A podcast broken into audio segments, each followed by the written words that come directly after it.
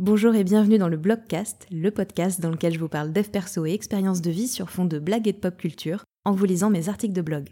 Je suis Laurent Chavel, coach, thérapeute et autrice, et c'est parti pour un nouvel épisode. Bonne écoute Aujourd'hui, on va parler du triangle dramatique de Karpman, euh, que vous connaissez peut-être. Euh, vous savez, c'est ce triangle sauveur, persécuteur, victime. Si vous ne savez pas de quoi je parle, c'est OK, euh, vous allez comprendre au fur et à mesure de cet épisode. Mais si le développement personnel et la psychologie vous intéressent, c'est peut-être quelque chose dont vous avez déjà entendu parler, ce triangle qui euh, représente en fait les liens qu'on a un petit peu trop naturellement tendance à entretenir dans nos rapports avec les autres.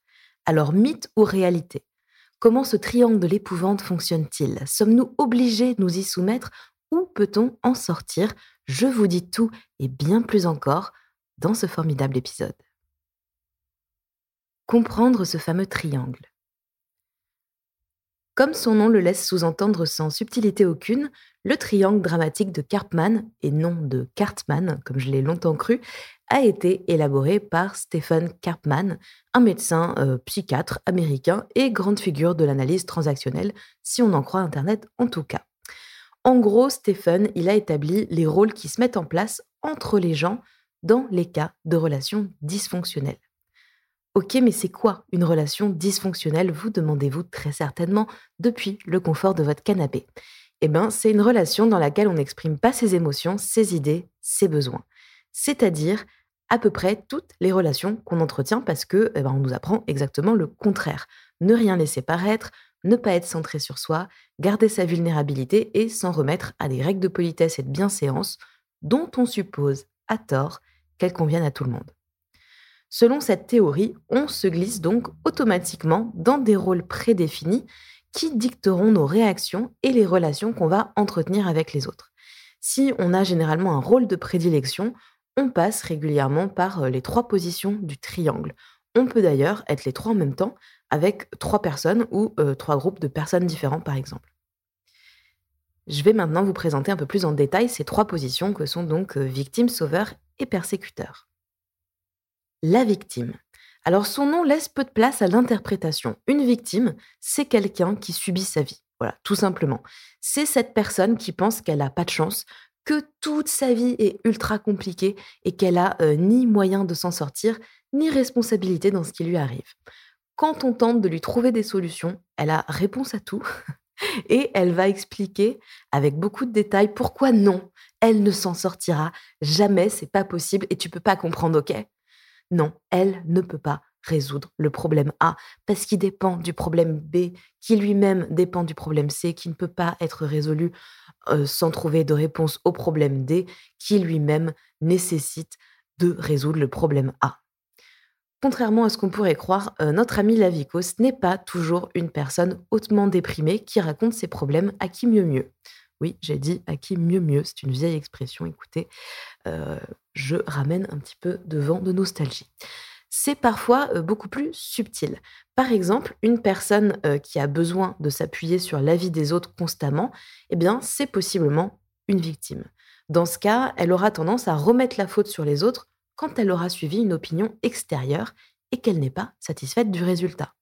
À l'inverse, si elle ne suit pas les conseils qui lui ont été donnés et qu'on lui fait remarquer qu'elle se plaint du résultat qu'elle obtient, elle enverra bouler son entourage à base de Tu peux pas comprendre, personne ne peut comprendre. Comme elle est constamment dans une position délicate par laquelle elle se sent dépassée, notre victime va chercher à se rapprocher d'un sauveur sur qui elle va pouvoir s'appuyer.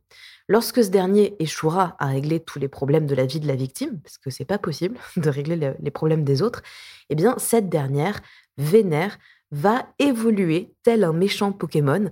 Je ne sais pas si les méchants Pokémon existent car je fais semblant, mais je n'ai jamais euh, regardé ni joué à Pokémon. Pardon, j'espère que cet exemple fonctionne. Hashtag Team Rocket vers euh, le rôle de persécuteur. Et donc, une fois que la victime est passée persécuteur, elle va euh, se venger sur la personne qui fut un temps son sauveur. Et là, lui, le sauveur, va devenir victime. Comment on fait pour repérer une victime? C'est quelqu'un qui se plaint souvent, qui ne prend pas la responsabilité de ses problèmes ni de ses actions. Elle va dire des phrases comme J'ai pas de chance, le sort s'acharne contre moi, je sais pas pourquoi, c'est comme ça, je peux rien y faire. et elle s'appuie sur une ou plusieurs personnes pour l'aider à gérer sa vie. On connaît tous quelqu'un comme ça, j'en suis sûre. Et régulièrement, peut-être, c'est nous aussi qui sommes dans cette position. Le sauveur. Nous venons de le mentionner, le sauveur, eh ben, c'est cette personne qui passe son temps à se plier en quatre pour tout le monde, à rendre des services jusqu'à l'épuisement mental et ou physique. Vous avez besoin de pouvoir compter sur quelqu'un en toutes circonstances, quelle que soit l'heure du jour ou de la nuit. Le sauveur vous fera toujours passer avant ses propres besoins. C'est un très très très bon ami, un peu trop bon ami. Beaucoup d'entre eux euh, tirent d'ailleurs une grande fierté de ce rôle et construisent même une partie de leur identité autour de lui. Ils et elles sont des personnes profondément gentilles, bienveillantes et généreuses, des qualités hautement valorisées dans notre société, et ça, c'est un très gros piège. Déjà, euh, c'est difficile de s'apercevoir qu'il y a un souci, et puis l'idée de changer est terrorisante parce qu'on a l'impression qu'on va devenir une horrible personne en fait, si on passe de ce rôle, euh, si on sort de ce rôle de sauveur. Pour pouvoir exercer son rôle dans les meilleures conditions possibles, le sauveur, eh bien, il a besoin d'une victime, donc il va chercher une victime à aider. Il va régler ses problèmes un à un, la porter, la soutenir. Dans sa tête, il est en mission en fait. Hein. C'est grâce à lui ou à elle, la victime va avoir une vie géniale. Il va la sauver et ça va être extraordinaire. Un rôle qu'on retrouve très souvent dans les relations amoureuses, soit dit en passant. C'est ultra valorisant pour le sauveur de savoir euh, qu'une ou plusieurs personnes dépendent de lui, qu'il a un impact auprès de ces gens. Se crée alors une superbe, magnifique, sublime relation toxique et parfaitement déséquilibrée, avec d'un côté une personne qui transfère tous ses soucis sur une autre, et de l'autre un sauveur qui tire toute son estime de soi de ce qu'il apporte à la victime. Cette dernière, la victime donc, appelle son héros ou son héroïne constamment et va lui demander par exemple eh ben, de valider ses choix, de l'aider dans telle ou telle démarche, et le sauveur ou la sauveuse, bien que un brin saoulé parfois, répondra malgré tout toujours présent ou toujours présente. Problème, on ne peut pas régler les problèmes des autres à leur place, ce n'est simplement possible. Alors bien sûr, hein, le sauveur ou la sauveuse pourra montrer à la victime comment payer ses impôts, s'occuper de faire euh, réparer l'écran de son téléphone ou encore lui apporter des plats cuisinés, mais il va pas pouvoir jamais, jamais, jamais, j'insiste, résoudre les problèmes profonds de la victime, ce n'est pas possible. Il ne peut pas, elle ne peut pas décider à sa place, lui faire gagner confiance en soi, l'aider à s'affirmer. Et c'est là que, vous l'avez compris, la victime va donc évoluer, se rebeller et devenir persécuteur.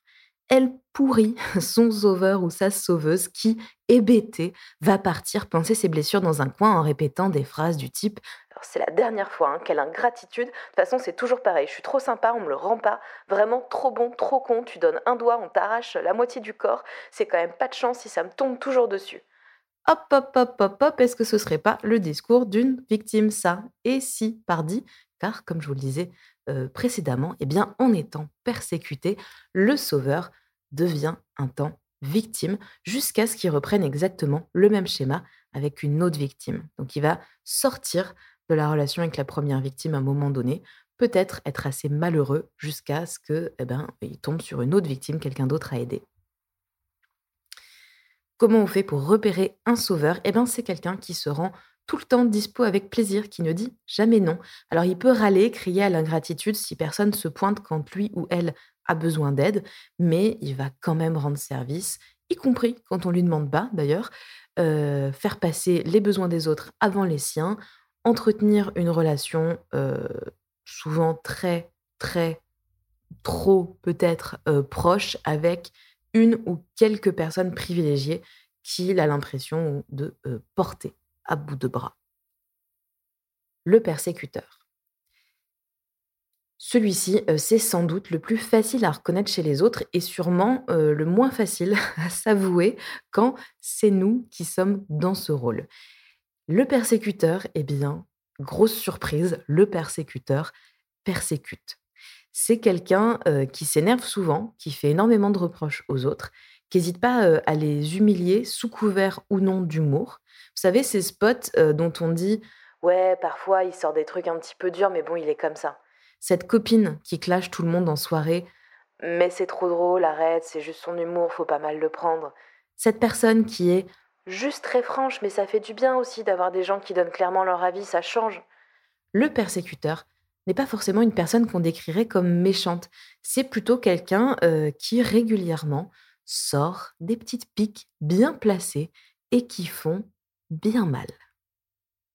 Si la victime, elle est écrasée par le poids de ses problèmes dont elle ne comprend pas pourquoi euh, il tombe sur elle, le persécuteur, ou la persécuteur, je ne sais pas quel est le féminin de ce mot, donc on va dire euh, la persécuteur, euh, lui ou elle ne prend pas non plus la responsabilité de ses actions. Mais plutôt que de se plaindre, il va préférer passer sa frustration sur les autres. Ça lui fait du bien de descendre d'autres personnes. Si ce sont des victimes, c'est encore mieux parce qu'elles vont bien accepter et bien réagir très très mal à ce qui leur est envoyé. Entricoté dans ses peurs, le persécuteur tente de se rassurer en se reposant sur des règles. il faut faire comme ça, ce n'est pas acceptable de faire ceci, on ne doit pas faire ça.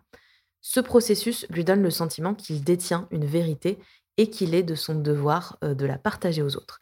Il se permettra donc de sortir à tout va des vérités, entre guillemets, ultra blessante et se gênera pas pour expliquer la vie à qui veut l'entendre. Comment est-ce qu'on repère un persécuteur? Euh, C'est quelqu'un qui aime clasher les autres, qui fait de l'humour hyper cassant, euh, ça peut être sur lui ou sur les autres, hein, il peut aussi se dénigrer, qui passe ses nerfs sur son entourage et qui donne des leçons de vie à tout va. Comment sortir du triangle? La question à se poser avant de répondre à celle-ci, c'est sans doute la suivante pourquoi est-ce qu'on y entre en premier lieu? Les trois positions, euh, elles ont un gros, gros point commun. Est-ce que vous l'avez repéré? La victime, le sauveur, le persécuteur entrent en relation les uns avec les autres pour ne pas avoir à s'occuper de leurs problèmes. La victime, si elle est très centrée sur elle, ne prend pas pour autant la responsabilité de ses actions et de ses choix. Elle cherche des réponses à l'extérieur d'elle-même pour ne pas avoir à se remettre en question, tout simplement. Le sauveur, euh, lui, eh bien, il est trop occupé à s'occuper des problèmes des autres pour pouvoir s'occuper de ses problèmes à lui. Il a juste pas le temps, en fait, de se pencher sur ses propres problématiques. Et le persécuteur, lui, eh bien, il attaque les autres pour éviter de trop s'interroger sur sa propre responsabilité. Ce sont eux qui sont nuls, pas moi. Dans les trois cas, il s'agit de personnes qui ne sont pas centrées sur elles, sur leurs besoins ou leurs envies il leur est impossible d'exprimer clairement leurs idées, besoins, émotions, puisque eh bien, elles ne les connaissent pas. C'est donc comme ça qu'on peut sortir de ce triangle de l'enfer en se remettant au centre de sa vie, en apprenant à donner, mais avec parcimonie, à identifier ses émotions et les besoins qui y sont liés, puis à les exprimer simplement avec vulnérabilité et sans agressivité, par exemple grâce à la communication non violente. Et vous, est-ce que vous vous êtes reconnu dans ce triangle? Quel rôle est-ce que vous occupez principalement? N'hésitez pas à répondre à cette question en me laissant un commentaire sous cet épisode ou 5 euh, étoiles au passage sur Apple Podcast. Vous pouvez aussi venir m'en parler sur Instagram et je vous dis à la semaine prochaine. Merci d'avoir écouté cet épisode, j'espère qu'il vous a plu. Si c'est le cas, n'hésitez pas à vous abonner au podcast et à me laisser un commentaire ou 5 étoiles sur Apple Podcast. Vous pouvez aussi le partager à une ou plusieurs personnes que cet épisode pourrait intéresser. Et puis euh, rejoignez-moi sur Insta si le cœur vous en dit, at lochavel, L-O-C-H-A-V-E-L. C'est aussi dans la description hein, si besoin. Merci et à la semaine prochaine.